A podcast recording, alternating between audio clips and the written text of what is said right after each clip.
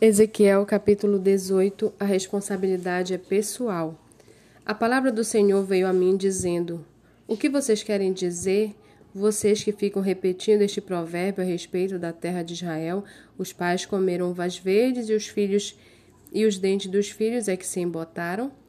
Tão certo como eu vivo, diz o Senhor Deus, vocês nunca mais repetirão esse provérbio em Israel.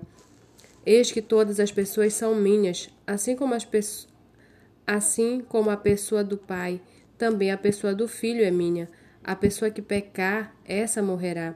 Se um homem é justo e age com justiça e retidão, não come carnes sacrificadas nos altos, nem levanta os olhos para os ídolos da casa de Israel, não contamina a mulher do seu próximo, nem tem relações com a mulher menstruada, não oprime ninguém, mas devolve ao devedor a coisa penhorada e não rouba, reparte o seu pão com o faminto e cobre com roupas aquele que está nu, não empresta para ter lucro e não cobra juros, desvia sua mão da injustiça e é imparcial a julgar uma questão entre duas pessoas, anda nos meus estatutos e guarda os meus juízos, procedendo retamente, esse tal é justo e certamente viverá, diz o Senhor Deus.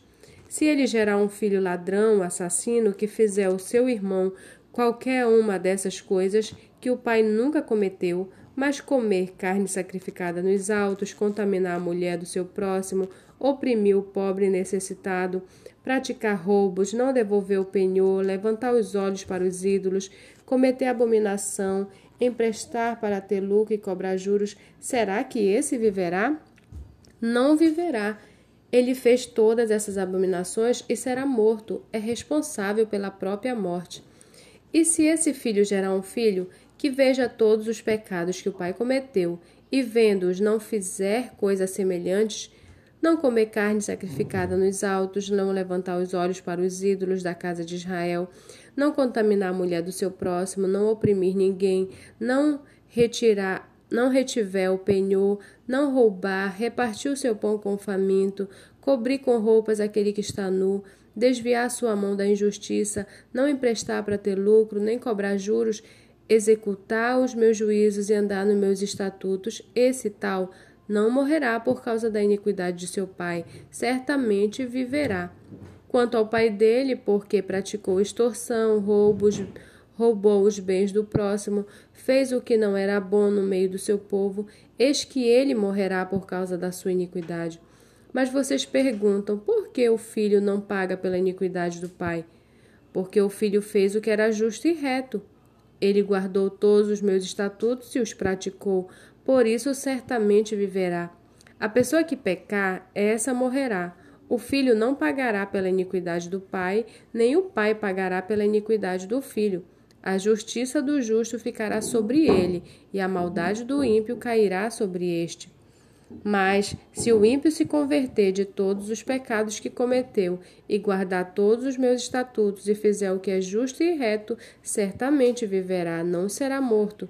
De todas as transgressões que cometeu, nenhuma será lembrada contra ele. Pela justiça que praticou, viverá. Vocês pensam que eu tenho prazer na morte do ímpio? Diz o Senhor Deus. Não desejo eu muito mais que ele se converta dos seus caminhos e viva? Mas se o justo se desviar da sua justiça e fizer maldade, fazendo as mesmas abominações que o ímpio faz, será que ele viverá? De todos os atos de justiça que praticou, nenhum será lembrado na sua transgressão com que transgrediu e no seu pecado que cometeu, neles morrerá. No entanto, vocês dizem: o caminho do Senhor não é reto. Então escute, ó casa de Israel, será que o meu caminho não que não é reto? Será que é o meu caminho que não é reto? Não seriam muito mais os caminhos de vocês que são tortuosos? Se o justo se desviar da sua justiça e fizer maldade, morrerá por causa dela. Na iniquidade que cometeu, morrerá. Mas se o ímpio se converter da maldade que cometeu e praticar o que é justo e reto, ele preservará a sua vida. Pois se ele percebe o que fez e se converte de todas as suas transgressões que cometeu, certamente viverá, não será morto. No entanto, a casa de Israel diz: O caminho do Senhor não é reto. Será que são os meus caminhos que não são retos, ó casa de Israel? Não seriam muito mais os caminhos de vocês que são tortuosos? Portanto, eu julgarei cada um segundo os seus caminhos, ó casa de Israel, diz o Senhor Deus. Convertam-se e afastem-se de todas as suas transgressões, para que a iniquidade não lhes sirva de tropeço. Livrem-se de todas as transgressões que vocês cometeram e façam para vocês um coração novo e um espírito novo, porque vocês, porque vocês haveriam de morrer, ó casa de Israel. Eu não tenho prazer na morte de ninguém, diz o Senhor Deus. Portanto, convertam-se e vivam.